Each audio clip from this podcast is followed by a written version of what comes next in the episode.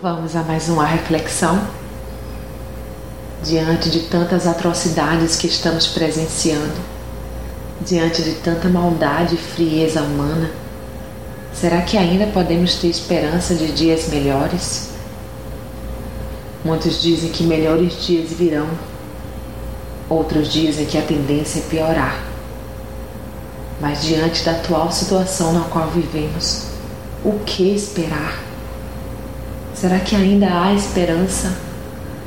A Bíblia diz que devemos nos apegar com firmeza à esperança que professamos, pois aquele que prometeu é fiel. Leia Hebreus 10, 23. Diz também que os pobres nunca serão esquecidos e nem se frustrará a esperança dos necessitados. Salmos 9, 18. Portanto, Alegremos-nos na esperança, sejamos pacientes na tribulação e perseveremos na oração. Leia Romanos 12, 12.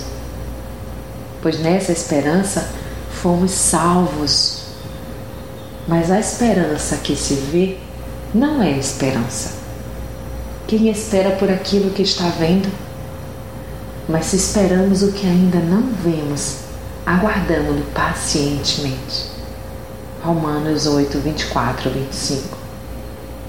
Olhar as injustiças humanas não nos faz acreditar, mas feliz aquele cujo auxílio é o Deus de Jacó, cuja esperança está no Senhor, no seu Deus.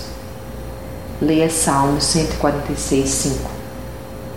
Deus sim tem planos de nos fazer prosperar Leia Jeremias 29, 11.